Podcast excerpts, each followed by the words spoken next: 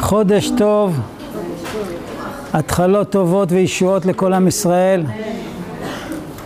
בעזרת השם נקדיש את הלימוד, את השיעור לישועת ישראל, להצלחת חיילים שלנו, ושהקדוש ברוך הוא יראה לנו ניסים ונפלאות. רפואה שלמה לאלתר לכל הפצועים. טוב, מה שאנחנו עושים היום זה קצת שונה, זה לא שיעור רגיל.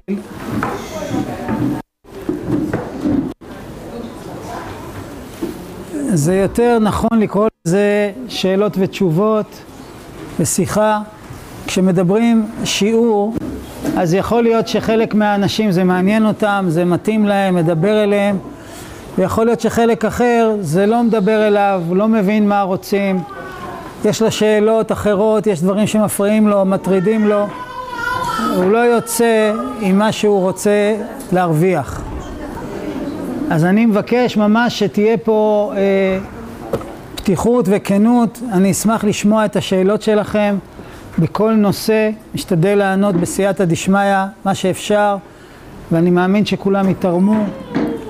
כמובן לכולנו יש הרבה מאוד שאלות, מה קורה בעולם, מה המצב, מה הקדוש ברוך הוא רוצה מאיתנו, דברים מפחידים, דברים מייאשים, מה, מה בעצם קורה פה בכלל. אנחנו מתקרבים לחג השבועות, מה זה קשור למצב, איך בכלל מתכוננים לחג השבועות, וכל אחד עם מה שעובר עליו, ייאושים, בלבולים, סימני שאלה, ספקות. אחד אין לו זוגיות, אחד יש לו זוגיות והוא מעדיף שלא יהיה לו כאלה עניינים. וכל אחד עובר את כל הבלגן שלו. אני אשמח מאוד לשמוע כל שאלה בכל נושא, ובסייעתא דשמיא אני מקווה שיהיה לתועלת ולחיזוק לישועת עם ישראל. אז כן, אני מצפה לשאלות.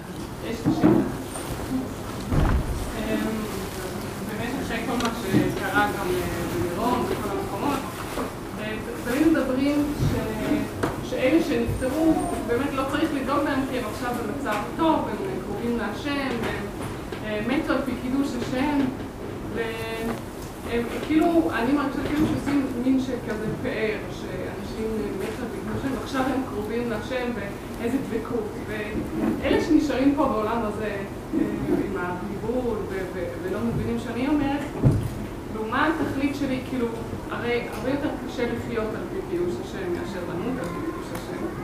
אז איפה אני מוצאת את הנקודה שאני רוצה, כאילו, אני רוצה לחפוץ בחיים שהם קיימים פה בעולם הזה. אבל אני תוהה כאילו איפה אפשר למצוא את הדבקות שבכל כל מדברים בעולם הבא, אז אפשר להיות דבוק בהשם.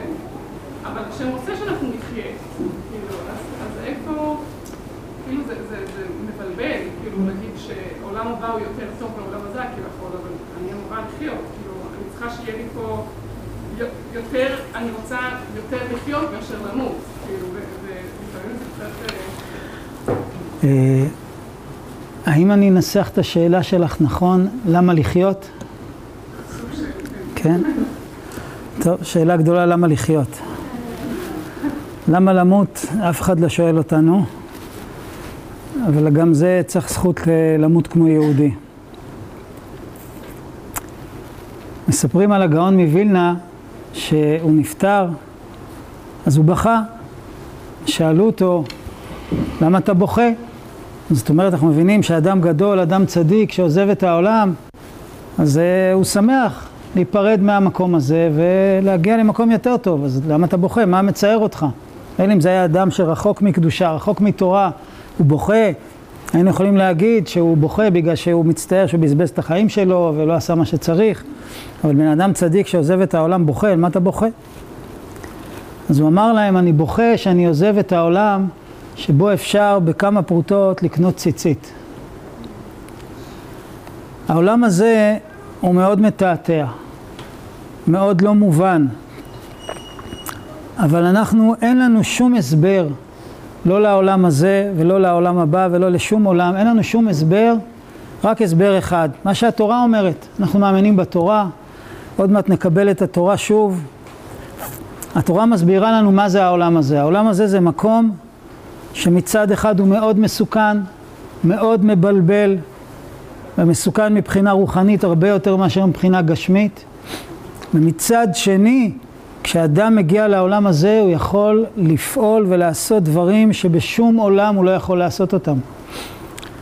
ועל זה בכה הגאון מווילנה, שהוא עוזב עולם שאפשר בכמה פרוטות לקנות ציצית. כל רגע שאדם חי, הוא יכול לעשות תשובה, הוא יכול להתפלל, הוא יכול לקיים מצוות, הוא יכול לשמור שבת, הוא יכול להאמין בהשם. היום להאמין בהשם זה דרגה מאוד גבוהה להאמין בהשם. להאמין שהשם קיים זה דרגה אחת, להאמין שהשם זה טוב, שהוא טוב, זה עוד דרגה. הדבר הזה יכול להתקיים רק בעולם הזה, משום שאדם עוזב את העולם הזה, ברגע שהוא עוזב את העולם הזה, הוא מגיע לעולם האמת. בעולם האמת רואים את האמת, רואים הכל, מבינים הכל. והעולם הזה הוא נקרא עולם השקר. אז מי שנמצא בעולם השקר והוא דבק באמת, והוא עושה משהו בשביל האמת, זה דבר שאי אפשר לתאר ולשער, ואף נברא ואף מלאך ואף יצור שבעולם לא יכול לעשות את הדבר הזה, רק אנחנו. דווקא בגלל שאנחנו בעולם הזה. אבל זה לא בהכרח נותן לנו תחושת דבקות, כאילו בעולם הבא אני, אני דבוק בהשם, לא משנה מה המצב שלי, אבל פה זה מאוד תלוי מצב, ואם אני, איך אני מרגישה, ברגשות, וכאילו זה לא בהכרח כשאני שומרת שבת שאני מרגישה מאוד מאוד דבוקה להשם. שאלה טובה, שאלה מצוינת, אז ננסח אותה. נכון, אבל אנחנו צריכים להרגיש שאנחנו בני אדם. שאלה גדולה וחשובה. אם זה כל כך טוב פה לעשות מצוות, אז ננסח את זה טיפה קיצוני, אז למה אנחנו מרגישים כל כך רע פה? ולמה הרבה פעמים אנחנו עושים מצוות, שומרים שבת, מאמינים בשם, מתפללים, ולא לא מרגישים לא דבקות ולא מרגישים לא שמחה ולא מרגישים שום דבר, מרגישים להפך. אז כל העניין הזה של מה שמרגישים, תחושות, זה נושא מאוד חשוב שרבי נחמן היה לו ממש בשורה גדולה בעניין הזה. ורבנו כותב בתורה מ"ח, בליקוטי מוהר"ן חלק ב', קל לזכור את זה, מוח. וזו תורה חשובה שנקראת איגרת, כי חלק ממנה כתוב כמו מכתב אישי שרבנו כותב לכל אחד מאיתנו, שזה לא כל כך דבר אה, מצוי בליקוטי מוהר"ן, בספרי רבנו, ממש מכתב אישי. ורבנו כותב שם שאדם נכנס בעבודת השם, אזי הדרך שמראים לו התרחקות. ונדמה לו שמרחיקים אותו מלמעלה. ובאמת כל ההתרחקות הוא רק כולו התקרבות. אז כאן רבנו מגלה לנו דבר מאוד מאוד גדול בתפיסה, בתפיסה של העולם הזה ושל החיים שלנו. רבנו הרי אומר, כשאתה נכנס לעבודת השם, מראים לך משהו, ונדמה לך משהו. זה תיאור של העולם של החוויות שלנו. זה מה שאתה מרגיש, זה מה שאתה רואה, זה מה שנדמה לך.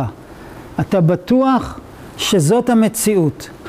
אבל רבנו אומר, אבל באמת, כל ההתרחקות היא רק אולי התקרבות. אז רבנו נותן כאן יסוד, יש את החוויות שלך, מה שאתה מרגיש, ואם אתה רוצה להתקרב לשם, יש להניח, ואני מודיע לך חידוש גדול, אתה הולך להרגיש רגשות קשים, אבל המציאות היא שונה. זאת אומרת, יש את מה שאני מרגיש, ויש את המציאות. זה שני דברים שונים. אנחנו רגילים לחשוב בטעות שמה שאני מרגיש זה המציאות. אם אני מרגיש ככה, סימן שזה המציאות. אם אני עצוב, סימן שהעולם גרוע ורע, כי בגלל זה הרי אני עצוב. אם אני מפחד, סימן שיש סכנה. אם אני מאושר, סימן שהמציאות טובה, וזה לא ככה. ואנחנו יודעים היטב מהרבה דברים שאדם חווה בחיים, שמה שהוא חווה לא משקף את המציאות, בשלילי. אדם חלילה מתמכר לאלכוהול, אדם אה, מתעסק עם סמים, יש לו חוויות נפלאות, ממש אה, התעלות ודבקות עצומה וכל מיני סוגים של רגשות מאוד עמוקים, מאוד עמוקים, הרבה יותר עמוקים, הרבה יותר חזקים ממה שבן אדם רגיל מרגיש. האם זאת המציאות? לא. המציאות היא שתאי מוח שלו נשרפים, היכולת תפקוד שלו בעולם נהרסת, הרמה הרוחנית שלו יורדת, ויש סיכוי גדול שהוא יהפוך להיות גנב ואפילו רוצח, כי הוא לא יכול לחיות בלי החומר הזה שהוא מתמכר אליו. זאת המציאות. מה שהוא מרגיש זה משהו אחר לגמרי. וככה זה בהרבה תאוות ומידות רעות, שאדם מרגיש שהוא חייב עכשיו לפגוע בשני, ואם הוא יפגע בו ויראה לו מה זה, אז הכל יסתדר. לא בטוח שהכל יסתדר, הרבה פעמים כשאדם רוצה לכעוס, אז הוא מרגיש, ההרגשה שלו זה אני חייב לפרוק את זה. והרי אנחנו רואים הרבה פעמים שפורקים כעס על מישהו, חלילה המצב לא משתפר. לא, אני אראה לו מה זה, אני אסביר לו. זה עוזר? לא. אז המציאות זה דבר אחד, והחוויה זה משהו אחר, ואותו דבר בצד השני. אדם הולך לקברי צדיקים. מה שכתוב על קברי צדיקים, שבן אדם בא לקברי צדיקים, השמיים נפתחים, מלמדים עליו זכות, התפילות שלו מתקבלות. וכמה מאיתנו זכו להיות בקברי צדיקים ולהרגיש משועממים, אין פה כלום, הפה נסגר, הלב נסגר, התפילות שלי לא מעניינות את אף אחד. זה מה שהתורה אומרת שזאת המציאות, וזה מה שאני מרגיש. רבי נחמן אומר, אני מגלה לך סוד, מה שאתה מרגיש זה רק מה שאתה מרגיש, ותו לא. ואתה לא יכול לחיות על פי רגשות, כי על פי רגשות וחוויות, עבירות זה דבר נהדר, מצוות זה דבר משעמם. אנחנו מאמינים שזאת לא המציאות, שעבירות זה דבר חמור, ו- ומצוות זה דבר קדוש ונעלה ונפלא. הצדיקים הגדולים עשו עבודה, והתורה אומרת לנו מהי העבודה, וידעת היום והשיבות האל לבביך. מה שאתה יודע, מה שאתה מאמין, תספר ללב שלך. עד שגם הוא ירגיש את המציאות. הצדיקים מרגישים את המציאות. כמו הרבה סיפורים של צדיקים, שאפילו הגישו להם אוכל לא כשר, אז הם לא יכלו לסבול את זה. אנחנו יכולים לה, להרגיש אם אוכל הוא לא כשר. אנחנו, חז"ל אומרים, אל תגיד שאי אפשר לאכול משהו לא כשר. אפשר, אל תגיד שזה לא טעים. זה טעים, אבל הקדוש ברוך הוא לא רוצה שתאכל את זה. הצדיקים עשו עבודה שבסופו של דבר הם הרגישו את המציאות. אנחנו לא מרגישים את המציאות, אנחנו מרגישים כל מיני גלים שעוברים עלינו. חלק מהגלים באים מבחוץ, חלק מהגלים בכלל באים מבפנים. כמו שאנחנו כולנו לצערנו מכירים מפחות מיותר מצבים של התקפי חרדה. בן אדם מרגיש, מרגיש, בבירור, שהאדמה נפערת מתחת לרגליו והוא פשוט צונח לתוך תהום, שגשם של אש יורד עליו משמיים, שתכף יהרגו אותו, הוא רועד, הוא מזיע, הוא מרגיש שהוא הולך למות, הוא נחנק, מרגיש את זה. זה יעזור שאני אגיד לו, תשמע, אדוני היקר, הכל בסדר, לא קורה כלום. זה רק מבפנים בא לך. זה עוזר לו? לא. זאת החוויה, החוויה היא מאוד חזקה, אבל החוויה לא תמיד משקפת את המציאות. לפעמים היא באה מבפנים, לפעמים היא באה מבחוץ, והגדולה שלנו בתור יהודים, שאנחנו מבינים דבר אחד, זה מה שרבי נחמן מלמד במקום הזה. מה שאתה מרגיש זה רק מה שאתה מרגיש, זה לא אומר מה המציאות. אתה רוצה לדעת מהי המציאות, אתה רוצה להתנהג לפי המציאות, אז תדע לך, יש כאלה שיודעים מה המציאות, זה הצדיקים. תאמין להם. תאמין להם, אז בסופו של דבר אתה תחיה לפי המציאות, ואם תזכה גם תרגיש את המציאות. וזה נקרא אמונה. זה הקדושה של עם ישראל, מאמינים בני מאמינים. רבנו כותב, זה הזמן להגיד את זה, משפט שאנחנו לא מרגישים אותו, מרגישים את ההפך, והמציאות צועקת את ההפך. רבי נחמן אומר, זה ממש כמעט אה, חוצפה להגיד משפט כזה, בזמן הזה, שעובר עלינו מה שעובר. כל העולם מלא רחמים. נו באמת. העולם הוא מלא רחמים. ו- ולא זו בלבד, רבי נחמן ממשיך ואומר, מה אתה לא רואה? זה, והרחמים הם לאין כל. כולם יכולים לראות את זה. אז אנחנו יכולים להגיד לרבי נחמן, רבי נחמן, אני לא רואה את זה, אני לא מרגיש את זה, ומה שאני רואה ומרגיש זה הפוך. אבל אני מאמין לך. ואם אני אאמין לך, אני הולך בדרך אמיתית, אני מחובר למציאות, אני לא חי בעולם של דמיון, ולבסוף, כמו הצדיקים, אני גם יוכל להרגיש את זה. כמו ששאלו את הרבי מאמשינוב, מה שקרה במירון. אז הוא אמר, המתקה. איך אתה יכול לקרוא המתקה לכזה אסון? עכשיו שקורה מה שקורה, אנחנו יכולים טיפה לחשוב, אולי חס ושלום, חס ושלום היה יכול להיות יותר גרוע, ומה שקרה המתיק את זה. אבל כל הדיון הזה, איפה הוא נמצא? בשכל. בלב? אני מרגיש המתקה. מה המתקה? יהודים נהרגים, יהודים נרצחים. מה המתקה? אז אצל הצדיקים, אנחנו לא רואים את התמונה, אבל אצל הצדיקים הם רואים את התמונה, הם רואים מה קורה לעם ישראל. מה ההחלטות שהקדוש ברוך הוא מחליט בשמיים. והעבודה שלנו זה אמונה. אנחנו לא יכולים להבין. ולכן אנחנו נקראים ענבים. עם ישראל הוא העם הכי ענב בעולם, הכי צנוע בעולם, הכי קדוש בעולם. התורה אומרת, לא מרובכם מכל העמים חשק השם בכם. הקדוש ברוך הוא לא בחר בעם ישראל בגלל שאנחנו, יש לנו עוצמות וכמות, אנחנו מרובים, אנחנו הכי חכמים, אנחנו הכי גיבורים, אנחנו יש לנו צה"ל, לא, לא בגלל זה. כי אתם המעט מכל העמים, אתם ענבים, יש לכם ענווה. באמת המדרש, המדרש אומר שיבוא משיח ויבשר בעזרת השם בקרוב על הגאולה, אז מה הוא יגיד? ענבים, הגיע זמן גאולתכם. איזה ענווה זאת להאמין לצדיקים. איזה ענווה זאת לסמוך על הצדיקים, ולא על מה שאנחנו מרגישים, על מה שאנחנו חושבים. זאת גם הזדמנות להגיד שבאמת הקדוש ברוך הוא צריך לשמוע את זה. ריבונו של עולם, תראה את הבנים שלך, במה הם עוסקים. הם עוסקים בחסד, הם עוסקים בתפילה, הם עוסקים ברצונות טובים, הם עוסקים בתשובה, הם רוצים להשתנות. היהודי הכי הכי הכי רחוק מקדושה, הוא כולו מלא בקדושה, הוא כולו מלא ברצונות טובים, ברצון להשתנות. ותראה מה עושים אומות העולם, תראה במה עוסקים שונאי ישראל, בזנות, ברצח, בבהמיות, בגסות, בשקרים. אומות העולם, הרבי מלובביץ' אה, דיבר פעם על, על, על האו"ם, אז הוא, איך הוא קרא לאו"ם? בית השקר הנצחי. זה אומות העולם. שקרים, גסות, תאוות, מידות רעות. נקודה. ריבונו של עולם, תראה, תראה אותנו במה אנחנו עוסקים. בגלל זה קיבלנו את התורה. בגלל זה התורה ניתנה על הר סיני, שהוא הכי נמוך. מה זה נקרא ענבים? אני לא מחזיק מעצמי שאני מבין הכל ויודע הכל וצודק בהכל. אני מבין שיש בורא עולם, אליו אני נכנע. בזכות זה קיבלנו את התורה, בזכות זה ניגאל, ענבים, הגיע זמן גאולתם. ואמונה זה הכי ענווה, כי אני מאמין שהקדוש ברוך הוא יודע מה הוא עושה, והוא עושה את הכל ברחמים. וכמובן, אנחנו, יש לנו את הכוח ואת היכולת להשפיע, לשנות. מבחן, מבחן אמונה, כל מה שקורה היום זה מבחן. הקדוש ברוך הוא יחזיק את כל העולם וינער, ינער, לאחוז בקצות הארץ וינערו רשעים ממנה. זה כל כך קל לעזוב את האמונה.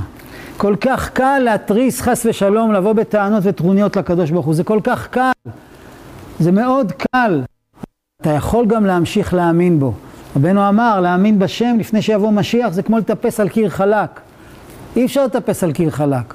ואף על פי כן, אנחנו מאמינים בני מאמינים. ואנחנו הענבים הכי גדולים בעולם. ובעזרת השם אנחנו ניגאל. בזכות זה קיבלנו את התורה.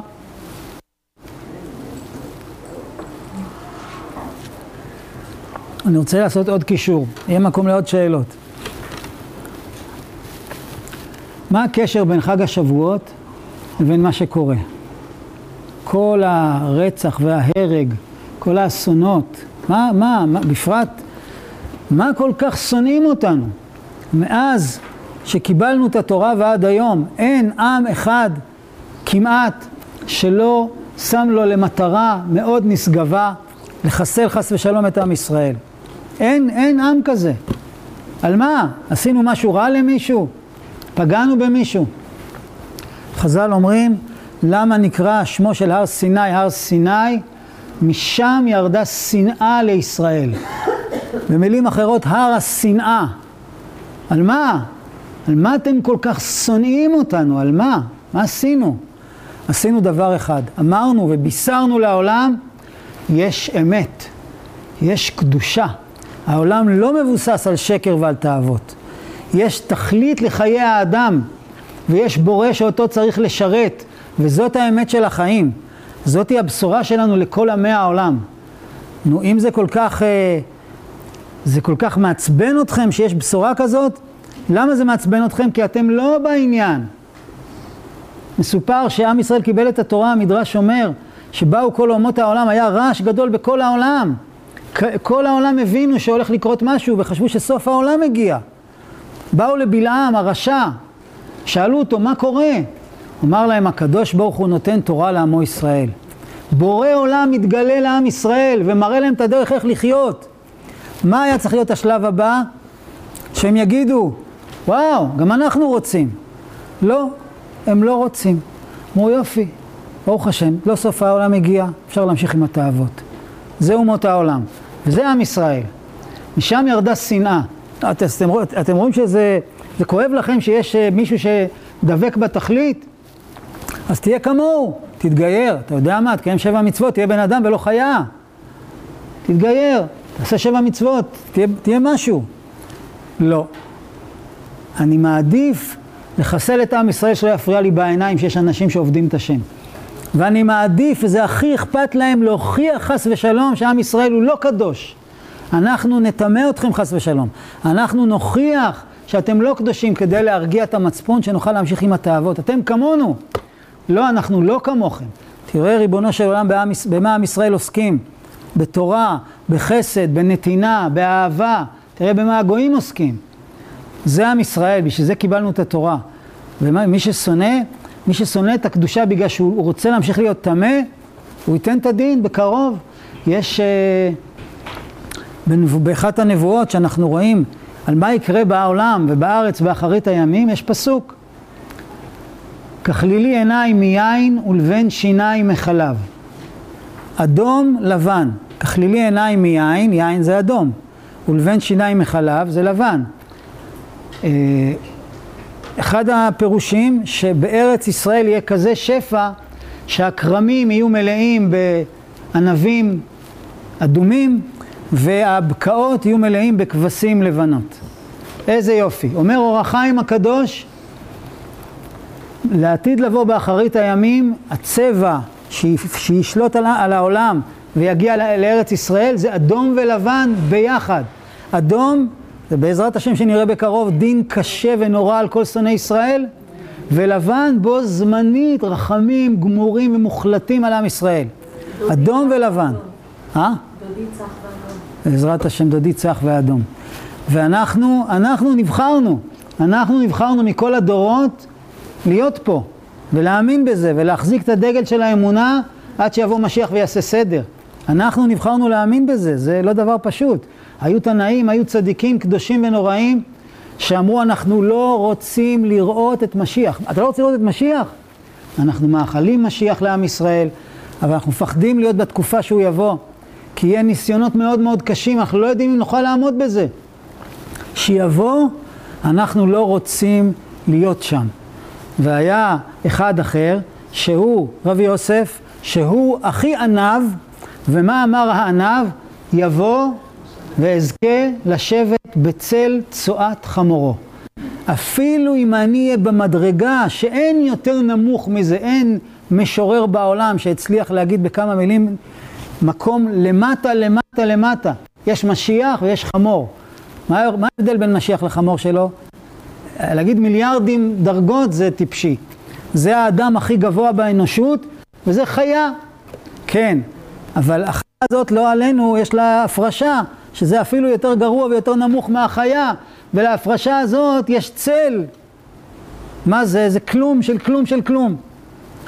הרב יוסף, הענב הגדול מוכן אפילו להיות במדרגה הכי נמוכה. זמן של משיח ואני אזכה לראות אותו, אפילו אם נהיה במדרגה נמוכה, זה יהיה באמת דרגה מאוד גבוהה. אמונה ודבר בשם בתוך כל הבלאגן הזה. זה אנחנו, אנחנו ממש נבחרנו לדבר הזה, ולא במקרה הקדוש ברוך הוא בחר אותנו. רבי נתן אומר, אנחנו נשמות הכי גבוהות שבעולם, והכי מסובכות. הכי בלגן. אבל אנחנו הכי גבוהים, אחרת לא היינו יכולים לעמוד במקום הזה. מי יכול להאמין בשם ובחסד השם בתוך הגיהנום הזה? רק אנחנו. אנחנו עושים את זה. וזה מקרב את הגאולה. זה לא סתם איזה עניין. שאדם אומר, אף על פי כן ריבונו של עולם, אף על פי כן, אני מאמין בך. אני מאמין בצדיקים, אני אקבל את התורה, אני אעשה מה שאני יכול. זאת העבודה שלנו.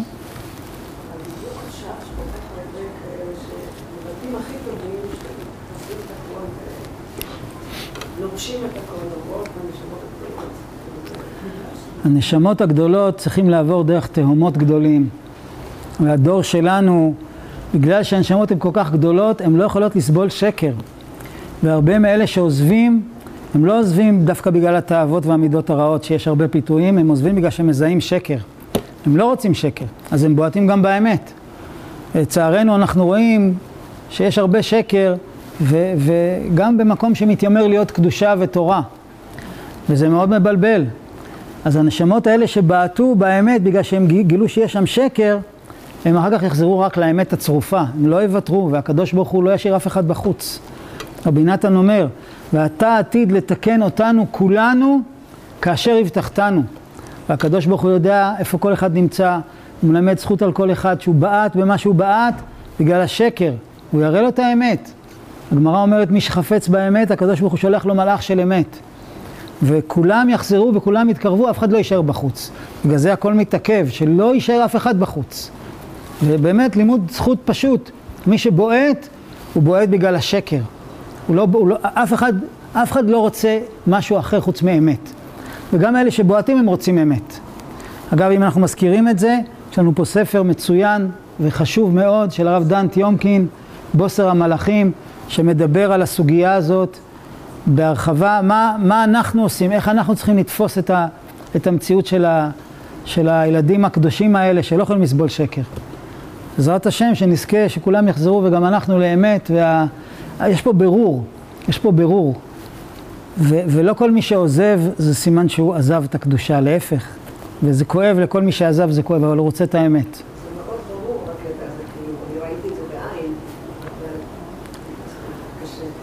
מה עושים? מאמינים. מאמינים שלא יידח ממנו נידח, והכל זה ברורים, ובוודאי שהקדוש ברוך הוא רוצה כל אחד ומקרב כל אחד, וכשכל אחד יתקרב מרצונו החופשי בבחירתו, זה יהיה לזה משקל. יש סיפור חסידי מפורסם על שני האחים הקדושים, הרב זושה מהניפולי, רבי אלימלך מליזנסק, האחים הקדושים מתלמידי הבעל שם טוב.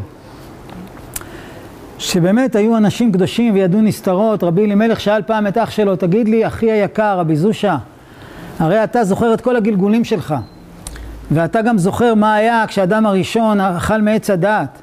אז אני שואל אותך, הרי אתה היית שם, למה לא עצרת את הדבר הזה? אמר לו רבי זושה, למה לא עצרתי? אני, אני הייתי היוזם העיקרי. אבל מה אתה מדבר? אתה היית היוזם של, של, של, של עץ הדעת? הוא אומר לו, כן. הוא אומר לו, למה? הוא אומר, אני אגיד לך למה. אם אדם הראשון לא היה אוכל מעץ הדעת, ונשאר בגן עדן, תמיד, תמיד, תמיד היה מנקר לו. אולי פספסתי, אולי היה שם משהו, חבל. לא היה יכול להיות בתוך הקדושה בצורה נקייה, תמיד היה לו את הספק. אמרתי לעצמי, עדיף שיאכל וירד ויסתבך בכל מה שצריך להסתבך, כדי שבסוף הוא יבחר בטוב והוא ידע, אני יודע מה זה רע, לא רוצה רע. מי שפגש את הרע, הוא יכול אחר כך להגיד, אני לא רוצה, אני יודע מה זה, לא רוצה. וכל אחד מאיתנו כבר בכל הגלגולים עבר מה שעבר והסתבך עם הרע, והנה אנחנו עוד פעם פה. בשביל להגיד, ריבונו של עולם, אנחנו רוצים את הטוב, בכל מחיר, לא משנה. ורבי אברהם בן רב נחמן כותב, הניסיון הכי גדול שלנו זה ההסתרה. לא רואים את השם, לא רואים חסד השם, לא רואים השגחת השם, לא רואים צדק השם. לפעמים רואים, אבל יותר רואים את הלא. הוא אומר דבר שהוא לא קל לעיכול, אבל אני באופן אישי מצאתי בזה עידוד גדול. הוא אומר, הניסיון שלנו זה הסתרה, והסיבה שהניסיון שלנו זה הסתרה, היא בגלל שאנחנו יצרנו את ההסתרה הזאת.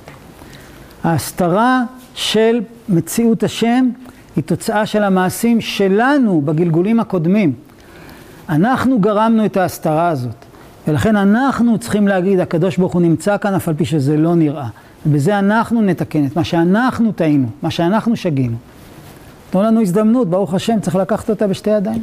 בגלגולים הקודמים? כן.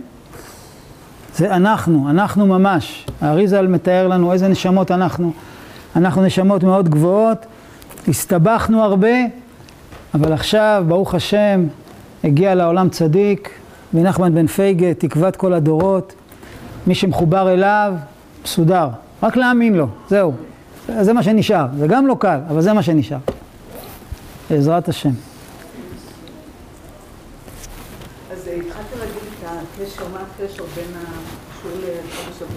אמרתי, שנאה. השנאה ואני שוב רוצה להדגיש, טוב שאת שואלת, שהתאווה הכי גדולה שיש לאומות העולם זה להוכיח שאנחנו לא קדושים ולא נאמנים לקדוש ברוך הוא. זה התאווה הכי גדולה שלהם. אז הנקמה הכי גדולה בכל שונאי ישראל זה לדבוק בשם. ולהוכיח להם שאנחנו כן נאמנים. שמעתי פעם איזה, איזה, איזה תוכנית רדיו על בעלי תשובה, שראיינו איזה חוזר בתשובה צרפתי. שאל, שאלו אותו, איך חזרת בתשובה? אמר, לו, הוא אמר, שמעתי על השואה, ושמעתי מה שהגרמנים, יימח שמם, רצו לעשות לעם ישראל. ואמרתי לעצמי, מה הם רצו? הם רצו שיהודים לא יהיו יהודים, אז אני כן אהיה יהודי. ככה אני אתנקם בנאצים, אני אהיה יהודי. לא רציתם יהודי? קבלו יהודים. אנחנו נלך עם הטלאי הצהוב, זה לא ביזיון, זה הגאווה שלנו. אני יהודי, כן. זה מתן תורה. אני מקבל את התורה, ובזה אני מתנקם בכל שונאי ישראל שרוצים להוכיח שאני לא ראוי, שאני לא נאמן. אנחנו נאמנים יותר מכל הדורות. אין יותר נאמנים מאיתנו. זה, זה, זה קשר ישיר למתן תורה, אני בא לקבל את התורה. ריבונו של עולם, אני מקבל את התורה שלך. אני, אין לי טענות, אין לי קושיות, יש לי כאבים, זה כואב לי, זה שורף לי, ואני מבקש רחמים, אבל, אבל אני מקבל את התורה שלך. אתה בראת את העולם, אתה יודע מה טוב, אני איתך. כי, כי באמת, מי שבועט בתורה, אז הוא הופך להיות משרת של הגרמנים ושל כל שונאי ישראל. במוקדם או במאוחר, אין אמצע. אין אני חופשי, אני עושה מה שבא לי. יש רק אני עושה מה שבא לקדוש ברוך הוא, או שאני עושה מה שבא לשטן. אין, אין חלל באמצע כזה חמוד שלא משנה. כל דבר שבן אדם עושה, הוא משרת. ככה בן אדם נברא. הוא לא יכול להיות לבד לעצמו, להחליט, לברוא עולמות ולנהל דברים. הוא רק יכול להיות משרת. הבחירה שלנו, את מי אני משרת? את אדון עולם שהכל שלו ויתגלה בקרוב, או את הרשעים שמנסים להכחיש את זה. זה הבחירה שלי. זה הבחירה של כל אחד, כל רגע. וכל רגע שאנחנו אומרים לקדוש ברוך הוא, אנחנו ממשיכים להאמין בך. אף על פי כן, למרות הכל, זה הקדוש ברוך הוא בא ואומר לכל הנבראים, תראו את העם שלי. תראו את העם הקדוש שלי, איך הוא מאמין בי, למרות כל מה שעובר עליו. ולנו ראוי, ראוי להיגאל ברחמים, בעזרת השם.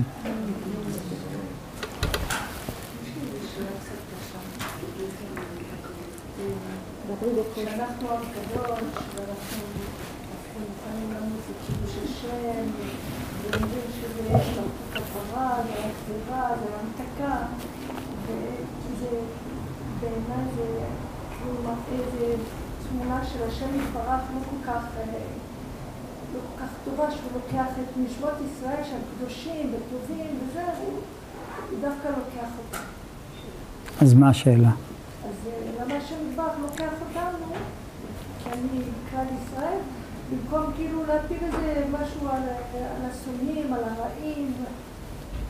תמיד יש רעים שבאים ורוצים אה, כאילו להכחיד את עם ישראל. למה לא לפגוע בהם? כאילו למה לה- לאפשר להם, לאשר להם? יש הרבה תשובות לדבר. יש הרבה תשובות בדבר. קודם כל, בוודאי שמה שאת אומרת זה אמת וזה מתיישב על הלב. מדוע דרך רשעים צלחה? שאלו את זה צדיקים. למה הרשעים מצליחים? ויש לזה כמה תשובות, אבל לפני כל התשובות של תורה, צריך לדעת שלשום צדיק בעולם זה לא התיישב על הלב ולא הרגיע אותו התשובות האלה. התשובות שאנחנו אומרים זה תשובות שטובות לשכל ובעולם הזה קשה מאוד ליישב אותם על הלב, זה ממש קשה לעשות את זה. שום צדיק לא הגיע ואמר איזה יופי, הכל טוב, לא. אבל צריך לדעת שיש בעולם דין, לא רק חסד. הקדוש ברוך הוא עושה את הכל לטובה, אבל יש בעולם דין. ודין זה יכול להיות דין קשה, זה יכול להיות דין יותר רך, אנחנו מרבים לדבר על החסד, ומרבים לדבר על הרחמים, אבל אנחנו לפעמים כל כך הרבה מדברים על זה, עד שנראה לנו שהדין זה משהו פסול ואין לו משמעות ואין לו ערך בכלל, לא צריך את הדין. אבל, אה, ומצד שני, אנחנו הרי מבקשים דין, אנחנו מבקשים דין קשה על כל שונאי ישראל ועל כל הרשעים שבעולם, אנחנו מבקשים דין. ואנחנו רוצים שיהיה משפט צדק בעולם. אז, אז הרצון שלנו לדין הוא קיים. ונחמן אומר, זה דבר, שוב, שהוא אה, מורכב, אבל אה, רבי נחמן אומר, אני אומר שזה מורכב בגלל שאנחנו רגילים לשמוע ולצטט דברים נעימים.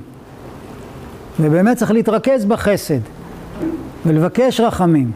אבל רבי נחמן אומר, אם אדם עושה אפילו דבר אחד שלא כרצון השם, היה ראוי להיות דין מאוד מאוד קשה. בשביל להבין את איך העולם מלא רחמים, צריך להבין שדין זה דבר רציני.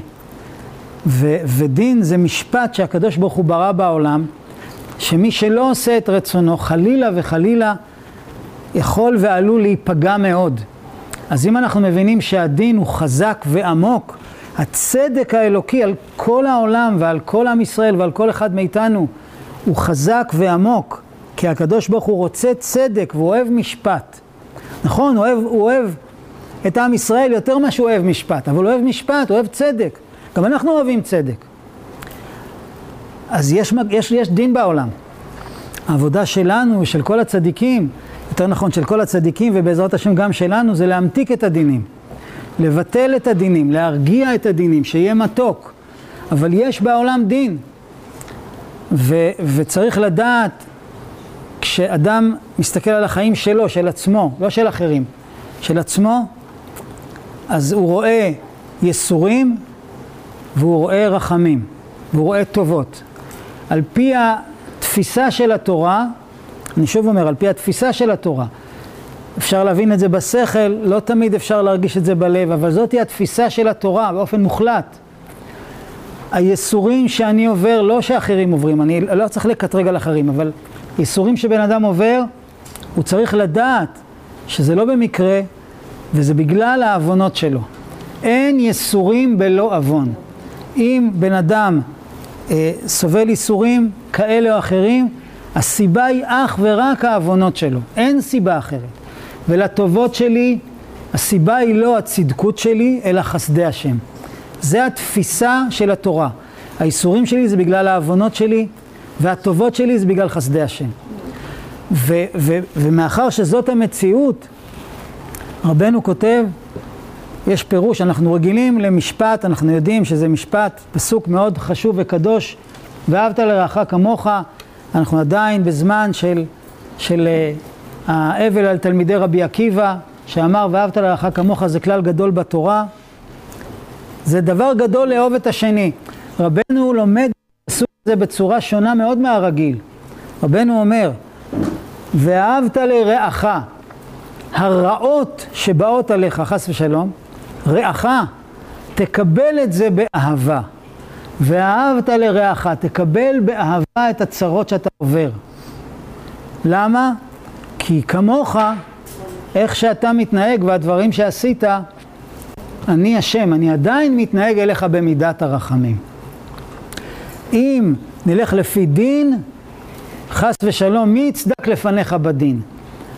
אז זה שעובר עליי רק זה ולא יותר חס ושלום, זה הכל רחמים. הקדוש ברוך הוא מכניס רחמים לתוך הדין, והוא ממתיק דינים מעליי, ולכן כשעובר על האדם מה שעובר, על פי השקפת התורה צריך לומר לעצמו, צדיק אתה השם וישר משפטיך, אל אמונה ואין עוול, אתה לא עושה לי עוול, מה שאתה עושה זה בצדק ובדין ובמשפט, גם אם אני לא יודע באופן אישי למה עשית את זה, זה בצדק, ולא רק בצדק, זה גם ברחמים. אז כשאדם אומר זה בצדק, הוא מקיים מצווה מן התורה, מצווה דאורייתא של צידוק הדין. אני מצדיק את הדין. ו, ודבר שני, אני גם מאמין שזה ברחמים, זה עוד יותר צידוק הדין, שאתה גם רחמן למרות הכל. עם כל מה שאמרנו, עם כל מה שאמרנו, אנחנו מקווים לחסדי שמיים. אבל מה שאמרנו אמור לעזור לנו לא לבוא בטרוניה על הדין. כל זה בדין שקשור אליי באופן אישי. בדין שבא על יהודים אחרים, אסור לי לחשוב את המחשבה הזאת. אסור לי לחשוב זה בצדק. אנחנו לא רוצים להצדיק דין על אחרים, רק על עצמנו. אז אם קרה מה שקרה ליהודים אחרים חס ושלום, אנחנו צריכים לבקש רחמים ו- ו- ו- ולא להצדיק את הדין. יש צדק, יש משפט בעולם, לא להצדיק את הדין ולעשות מה שאנחנו יכולים. גדעון בן יואש לא היה צדיק כל כך גדול, התנ"ך מספר, והקדוש ברוך הוא בחר אותו למנהיג של עם ישראל, והבטיח לו להושיע את עם ישראל. לך בכוחך זה והושעת את ישראל. למה?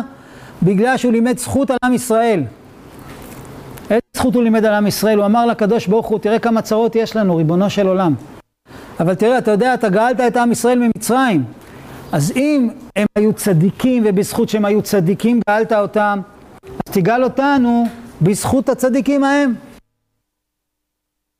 גאלת אותם למרות שלא היו צדיקים. אנחנו גם לא צדיקים, תגאל אותנו גם כן, אותו דבר.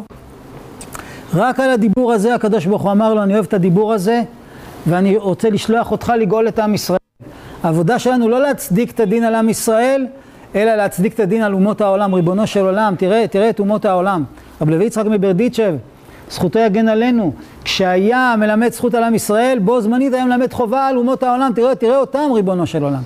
תראה אותנו ותראה אותם איך הם מתנהגים. ותמתיק את הדינים מעלינו. זה הבקשת רחמים. אז למה הקדוש ברוך הוא עושה דין בעולם? כי אין איסורים בלא עוון, ובאמת היה מן הראוי, גם אם יש דינים על עם ישראל, היה ראוי שאדם יסתכל על עצמו ויגיד, יכול להיות במידה מסוימת באיזשהו אופן שהעוונות שלי גרמו את זה. אני קשה לי להגיד את זה, בגלל שהיצר הרע הרשע, לא משנה, מלמדים תורה, אפילו מלמדים תורת רבנו הקדוש רבי נחמן בן פייגה, היצר הרע יושב כאן ועושה תרגום, תרגום לשפת היצר הרע. ובתרגום שלו, מה שיוצא תמיד, אני אשם, אני דפוק, אין לי סיכוי, הלך עליי, הכל בגללי. זאת לא הכוונה. כשאדם מרגיש אשמה ומסכנות ואיזה גרוע אני ואני אבוד ואני דפוק, זה לא הרהורי תשובה, זה תוכנית של היצר הרע. אז, אז קשה לנו להפריד, קשה לנו להגיד אני לוקח אחריות על מה שקרה ויש לי חלק בזה, אני רוצה לתקן את זה. קשה לנו להפריד ולראות את זה עניינית, כי אם אני אסתכל על זה ש, שיש לי חלק בזה, אז אני אשם. יופי, אני אשם. ואז אנחנו מגיעים לכל הפלקטים האלה, שכל פעם שקורה איזה אסון וצרה, ישר הרבנים יורדים על כולם. לא כולם יורדים על כולם, אבל הכל בגללך, איך את מתלבשת, והכל בגללך, איך אתה מדבר ואיך אתה מתנהג, תעשו תשובה, מה קרה לכם? גמרת אותי, גם ככה אני גמור, גם ככה אני מיואש, גם ככה אני חושב שאני אין לי סיכוי, גם ככה אני חושב שאני מלא עבירות. זה לא הכוונה. רבנו אומר לעשות תשובה זה דבר קל. ריבונו של עולם, הרי יש לנו, כל הזמן אנחנו שואלים, אז מה אנחנו יכולים לעשות? מצד אחד, זה לא היום התחיל ששונאים אותנו. אמרנו, זה התחיל מסיני, הר השנאה. משם ירדה שנאה לישראל, ואמרנו לא מזמן בהגדה של פסח, בכל דור ודור עומדים עלינו לכלותנו. איפה הדין של כל שונאי ישראל? זכינו וראינו כבר את הדין של כל שונאי ישראל בכל הדורות, שכולם לא נשאר מהם כד חרס באיזה מוזיאון, ואנחנו חיים וקיימים.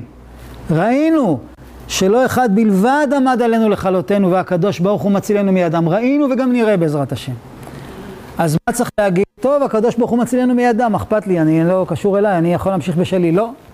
הקדוש ברוך הוא אומר, אל תלכו עמי בקרי, אל תגידו מקרה, אני אסדר את הכל. יש רחמים, אבל גם יש דין, ואני מבקש מכם, כל אחד, לפי כוחו, לפי יכולתו, בצורה עניינית, להמתיק דינים, לבטל דינים. אם יש, אם יש צער בעולם, אני צריך לעשות חשבון נפש. לא להרוג את עצמי ולהלקות את עצמי וללחוץ על כפתור שמהיום אני... כי אין לי כפתור כזה. אלא, כמו שחז"ל אומרים, אם לנו מה לעשות כשיש צרה. יש לנו הנחיות, אנחנו באוויר. תשובה, תפילה וצדקה מעבירים את רוע הגזרה. תשובה זה לא שמהיום אני אהיה מושלם, אין תשובה כזאת בעולם. תשובה, אני מסתכל ואני רואה שני דברים. אחד, במה אני יכול להשתפר? יש דברים שאני עושה לא טובים, ריבונו של עולם, אני רוצה עזרה להשתפר, להתקדם, לנקות את עצמי. להתחיל משהו קטן, קטן, דווקא קטן, של סור מרע, ולהתחיל משהו קטן של עשה טוב. אנחנו עושים הרבה סור מרע, אנחנו עושים הרבה עשה טוב, לא התחלנו היום. אנחנו לא באים עם, עם אפס. אבל הקדוש ברוך הוא אומר, אני רוצה עוד. בסדר, קצת, קצת. תשובה, זה נקרא תשובה. אמרתי פרק תהילים, כל יום אני אומר שניים. התבודדתי דקה, אני מתבודד שתיים. שמרתי שבת, אני מוסיף סלט. כן, כן, כן, ככה, זה, זה תשובה. וכעסתי על כל מי שסביבי, אז אני אתן לעצמי עוד שנייה להתאפק. אני אתעצבן אחר כך, כי אני לא מלאך, אבל אני אתן לעצמי עוד שנייה להתאפק. ממש דברים קטנים. ואני אנסה, אני אנסה, כי אני לא מלאך, והקדוש ברוך הוא לא רוצה שאני מלאך, אבל הוא רוצה לראות, פיתחו לי פתח כחודו של מחט. ואני, לעומתכם, איך רבי נתן אומר, אתה כמידתך ואנחנו כמידתנו. כל אחד ביכולת שלו, היכולת שלנו זה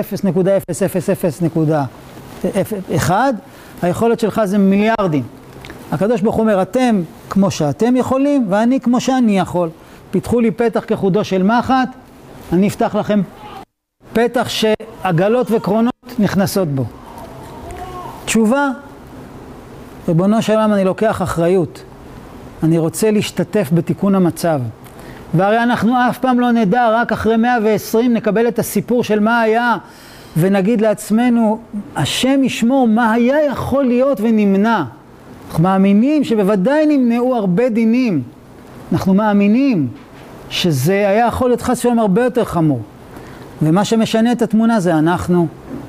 תשובה, תפילה, ריבונו של עולם. אי אפשר יותר, אי אפשר יותר לשאת את הגלות הזאת. ריבונו של עולם, תגאל אותנו ברחמים. אבל מה עם כל התפילות שהיו עד עכשיו? עם ישראל כבר אלפיים שנה מתפלל. רבנו אומר בתורה ב' כותב מוהר"ן, ויש מעמנו בני ישראל שטועים בליבם שכל התפילות הן לריק. די, זה לא עוזר כלום, כבר התפללו. ובאמת, אומר רבנו, כל התפילות מצטברות ועולות. זה לא הולך לאיבוד. אנחנו עדיין כאן, ויש לנו ניסים ונפלאות, ובעזרת השם נגיע ברחמים גם לסוף הטוב. התפילות מצטברות, ואולי עוד תפילה אחת משנה את התמונה. אספר לכם סיפור מדהים. אף אחד לא ידע את הסיפור הזה, רק מי שהיה מעורב בו. לפני הרבה שנים הייתי גר בעמנואל, וכהיום כן אז היו לא עלינו פיגועים וצרות מהערבים יימח שמם. והיה איזה חבר שאמר, אני רוצה לארגן עשרה אנשים שיקומו בלילה וילכו ביחד להתבודד לישועת עם ישראל. איזה מחשבה קדושה, דבר עצום. הוא ניסה באופן קיצוני, לא הצליח להעיר עשרה. שמונה, ההוא קם, ההוא ישן, ההוא... אף פעם לא הצליח, אף פעם, אף פעם לא הצליח. לא, אני אעשה, לפחות פעם אחת אני אעשה את זה. לילה אחד הוא הצליח. עשרה אנשים קמו, הלכו ביחד להתבודד ולבקש רחמים על עם ישראל. למחרת בבוקר נמנע פיגוע המוני באשקלון בחוף. אתם זוכרים את הסיפור הזה? שהגיעו מחבלים יימח שמם לחוף, לחוף של אשקלון, ותפסו אותם. והיה חוף מלא מלא. זה לא כל כך אה, מסתורי לראות את הקשר. כמה דינים אנחנו ממתיקים וכמה דינים אנחנו מבטלים, זה אנחנו לא יודעים. אבל צריך להאמין. תפילה שלי שוקלת, התשובה שלי שוקלת. עוד מילה, עוד מילה, עוד מילה, עוד מילה. זה מצטבר, זה מצטרף. וכל תפילה היא עוצרת גזרות, היא מבטלת גזרות. צריך להאמין בזה. וכל אחד מאיתנו, רבי נתן אומר, תיזכר, תיזכר איזה ניסים היו לך עם תפילות. תיזכר, היצר רוצה להשכיח את הכל. תיזכר כמה ניסים היו לך עם תפילות. וכל אחד יעשה חשבון ויגיד, רגע, הנה, פה, והנה פה, והנה פה, והנה פה. מלא ניסים שאני ראיתי בעצמי עם תפילות. מי לא ראה ניסים נפלאות? וגם מה שלא ראינו, גם זה קרה. ותשובה, ותפילה, וצדקה. ניתן עוד עשר אגורות. נחייך לעוד מישהו, יש גם צדקה רוחנית, עוד מילה טובה, כמה חסד, כמה חסד, עם ישראל מתגלה ביופיו, בהדרו, כמה חסד, כמה חסד. המדרש אומר שלפני שהקדוש ברוך הוא ברא את העולם, הוא התייעץ עם המלאכים שלו, שהוא ברא אותם לפני זה, היו לברוא את העולם, והיו כל מיני דעות, והייתה מידה אחת שהאמת אמרה, אל ייברא. האמת, מידת האמת אמרה לקדוש ברוך הוא, לא כדאי לברוא את הבן אדם. למה? כי כולו שקרים. איזה ביטוי חריף. האמת ראתה מה קורה, מה הולך לקרות, ואמרה, כולו שקרים. והחסד אמר, ייברא, שהוא גומל חסדים. אז תראו קודם כל את המשקל. האמת אמרה, אל ייברא שכולו שקרים. כל מה שבן אדם עושה יש בזה שקר. זה חריף.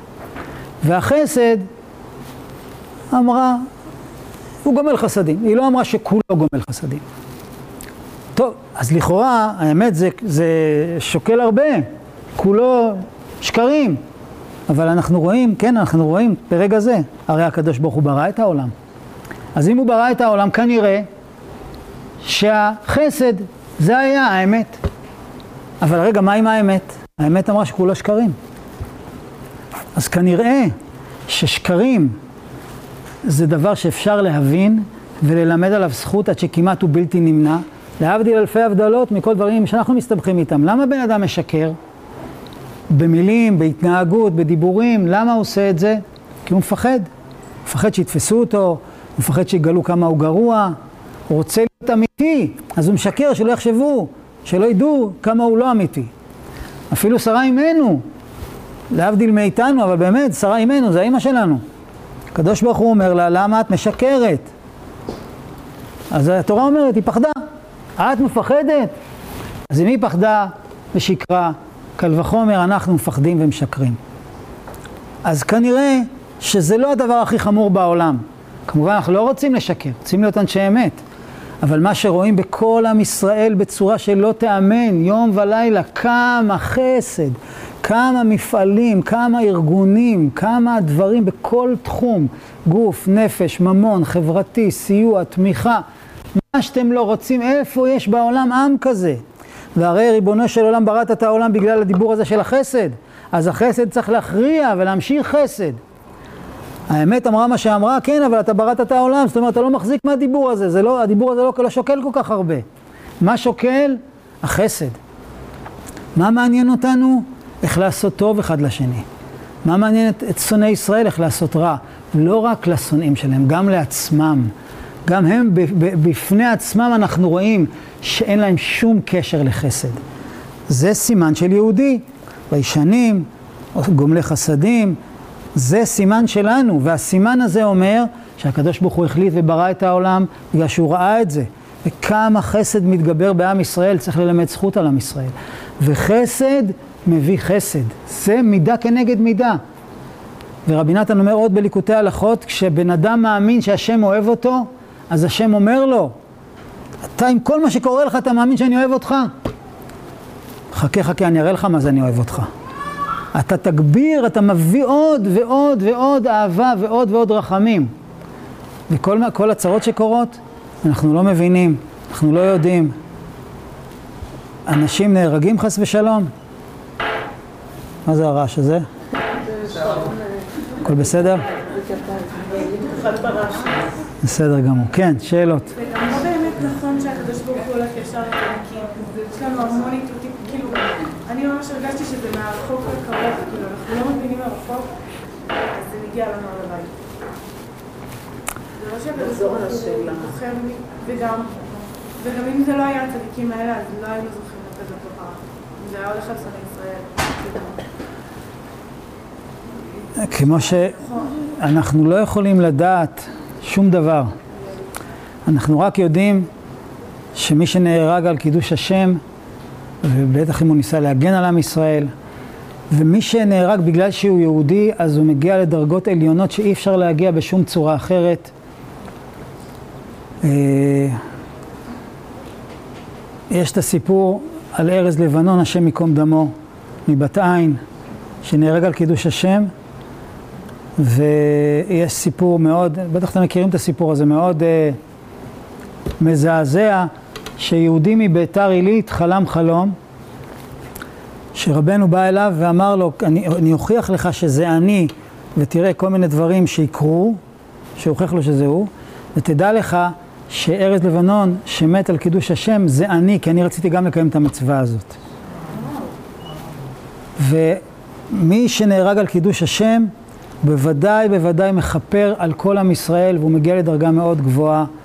אנחנו לא מאחלים את זה לאף אחד, ושלא נזדקק לדבר הזה, שנזכה לחיות על קידוש השם. אבל גם כאן אנחנו לא יודעים מי הלך, למה דווקא הוא. אנחנו לא יודעים חשבונות שמיים, אנחנו רק יודעים שהקדוש ברוך הוא יודע מה שהוא עושה. ואף על פי כן רבנו אמר, גם דבר חשוב לזכור, אנחנו לא רוצים להצדיק את מידת הדין, ואנחנו גם רוצים, נכון שאנחנו צריכים לומר, חלק מהאמונה שלנו, כל מה דאביד רחמנא לטב אביד. גם הדברים הקשים שהקדוש ברוך הוא עושה זה לטובה. אבל רבנו כותב בליקוטי מוהר"ן, אף על פי שאנחנו מצווים להאמין שכל מה שהקדוש ברוך הוא עושה זה לטובה, זכותנו וחובתנו לבקש טובה כמו שאנחנו מבינים טובה. לא טובה מסתורית. טובה, בריאות, פרנסה, חיים, הצלחה, טובה, כמו שאנחנו מבינים.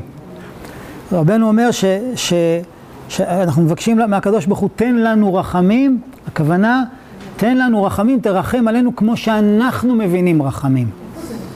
בליקוטי מוהר"ן, אני לא זוכר איפה. מ"ב חלק ב'.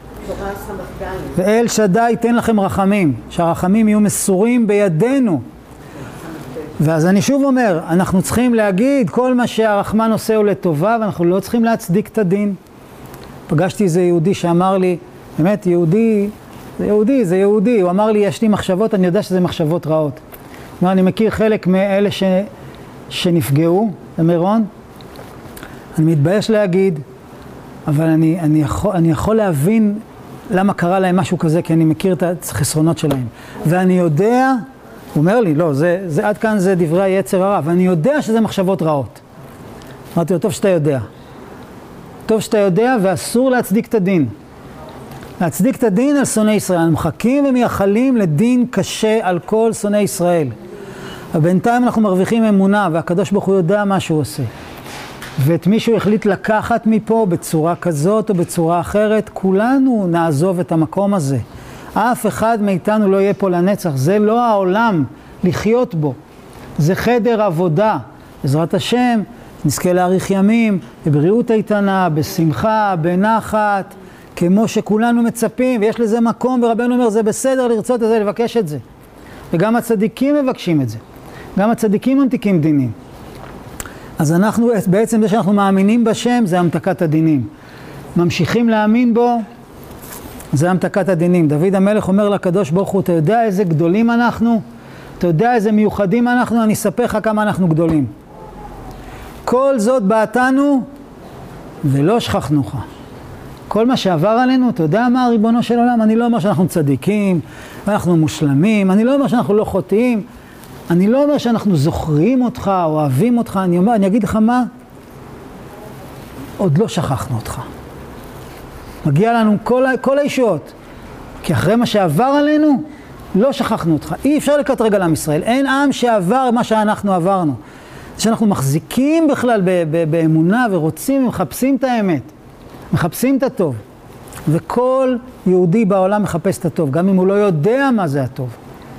ובעזרת השם אנחנו בקרוב נראה את מה שכל יום וכל שעה אנחנו מתקרבים לשם. אין, אין דרך אחרת, אנחנו מגיעים רק למקום אחד. פתאום יבוא אליך לא האדון אשר אתם מבקשים. משיח יגיע, והוא יעשה סדר בעולם מאוד מהר, מאוד חזק, והוא צריך אותנו. הוא צריך אותנו מאמינים, הוא צריך אותנו מתפללים. רבנו אומר, משיח יכבוש את העולם בלי ירייה אחת. אבל מה הנשק שלו? תפילות שלנו. תפילות שלנו. כל מילה, די, השם יתברך, רחמים. כל מילה, כל תפילה, כל מקום, כל רגע שאני מוציא איזה מילה לשם, זה תחמושת למשיח. עם זה הוא מחסל את האויבים, עם זה הוא מביא שפע, עם זה הוא מביא גאולה, עם זה הוא ממתיק דינים. אנחנו צריכים להביא לו את הסחורה שהוא צריך. לא בהיסטריה, לא בשיגעון, לא בלחץ. אבל זה העבודה שלנו, אנחנו חיל חימוש, זה העבודה שלנו. מישהי באה פעם לרבי נתן, לא מישהי באה, סיפרו לרבי נתן על מישהי שחטפו לה את הילד בגזירת הקנטוניסטים, לא עלינו, לקחו הרוסים הארורים, לקחו ילדים קטנים והפכו אותם לחיילים של הסיטרא אחרא ובגיל 35 הם החזירו אותם, זה היה נס, ואם חזרו בתור יהודים זה היה נס, גמרו את הילד, לא עלינו. זה גזירת הקנטוניסטים, הייתה אימא אחת שחטפו את הבן שלה והיה לה כזה צער היום שהלכה, נכנסה לבית כנסת, פתחה את ארון הקודש, בכתה וצעקה עד שהיא נפטרה. אנחנו מבינים את זה. סיפרו את הסיפור הזה לרבי נתן. רבי נתן אמר, לא טוב היא עשתה. מה זה לא טוב? מה, אפשר לעשות משהו אחר? כן. אם הייתה באה אליי, הייתי מלמד אותה דרך אחרת. מה הדרך? אומר רבי נתן, הייתי מלמד אותה כל יום קצת.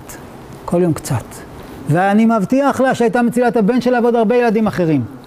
כל יום, כל יום, כל יום, כל... זה החידוש של רבי עקיבא, אנחנו בזמן של רבי עקיבא. אבנים שחקו מים. זה לא רק שהמים שהם רכים ניצחו את האבן שהיא קשה, זה הטיפות, טיפות. אנחנו צריכים לעשות חור בראש לסטרא אחרא.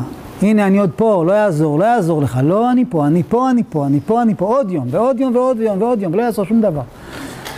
אני מכיר חברים, שני חברים שלי, שנשואים לשתי אחיות. והאחיות האלה מאוד רצו שאח שלהם יחזור בתשובה. אבל הוא היה כל כך רחוק שזה אפילו לא עניין אותו לשמוע, אפילו לא התנגד, אפילו לא התווכח, לא רוצה, לא מעניין אותי. לא מעניין, לא מעניין. הם עשו ביניהם עסק סודי. כל יום, חמש דקות להתפלל עליו. זה לא מעניין אותו, לא רוצה לשמוע.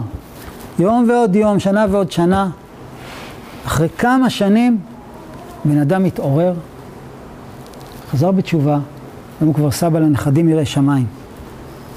יו, וזה גם הילדים שלנו, וזה כל מה שעובר עלינו. אנחנו עקשנים, עקשנים כל כך. זה עם קשה עורף, לא יעזור לאף אחד שום דבר. אנחנו נאמנים, אנחנו עקשנים. רבנו אומר, אל תתרשם ממה שאתה מרגיש. תמשיך, תמשיך, תמשיך, זה עם ישראל. ונקבל את התורה מחדש, ונמשיך לעשות את רצון השם, ועוד פעם ועוד פעם, ולא נעשה חשבון למה שעובר עלינו.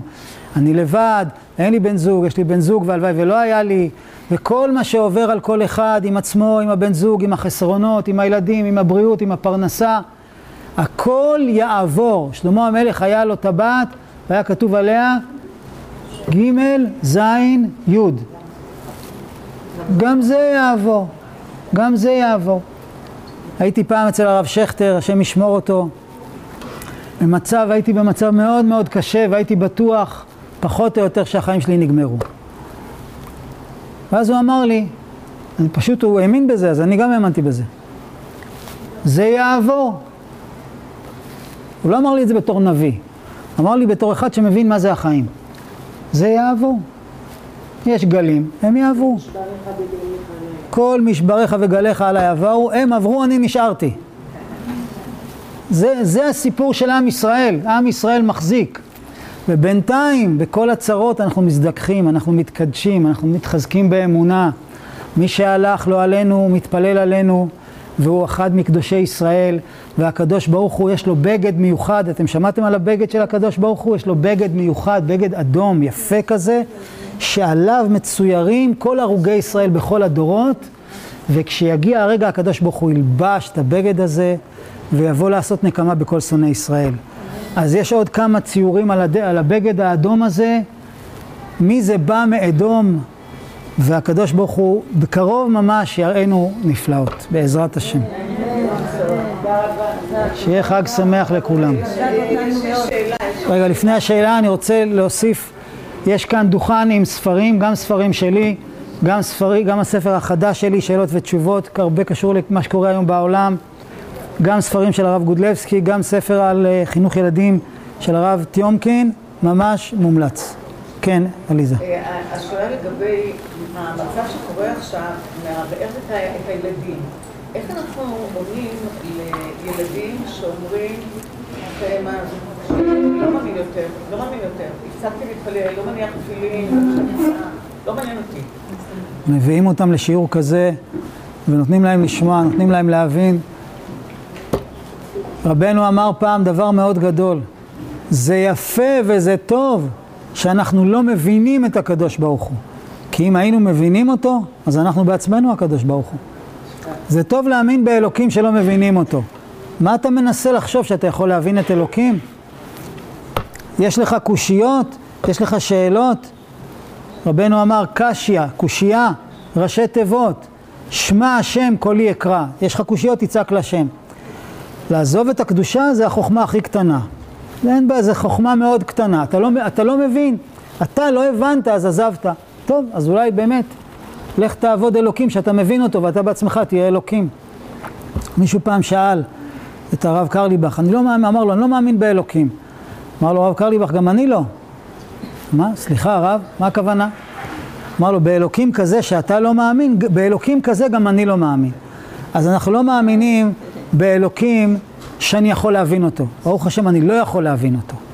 ברוך השם, אני יכול לקרוא אליו, ואם אני אזכה, הוא גם יסביר לי לאט לאט את מה שהוא רוצה. הוא יכול להסביר, אבל זה בקצב שלו, זה לא תלוי בי. בעזרת השם, שנזכה לראות ישועות.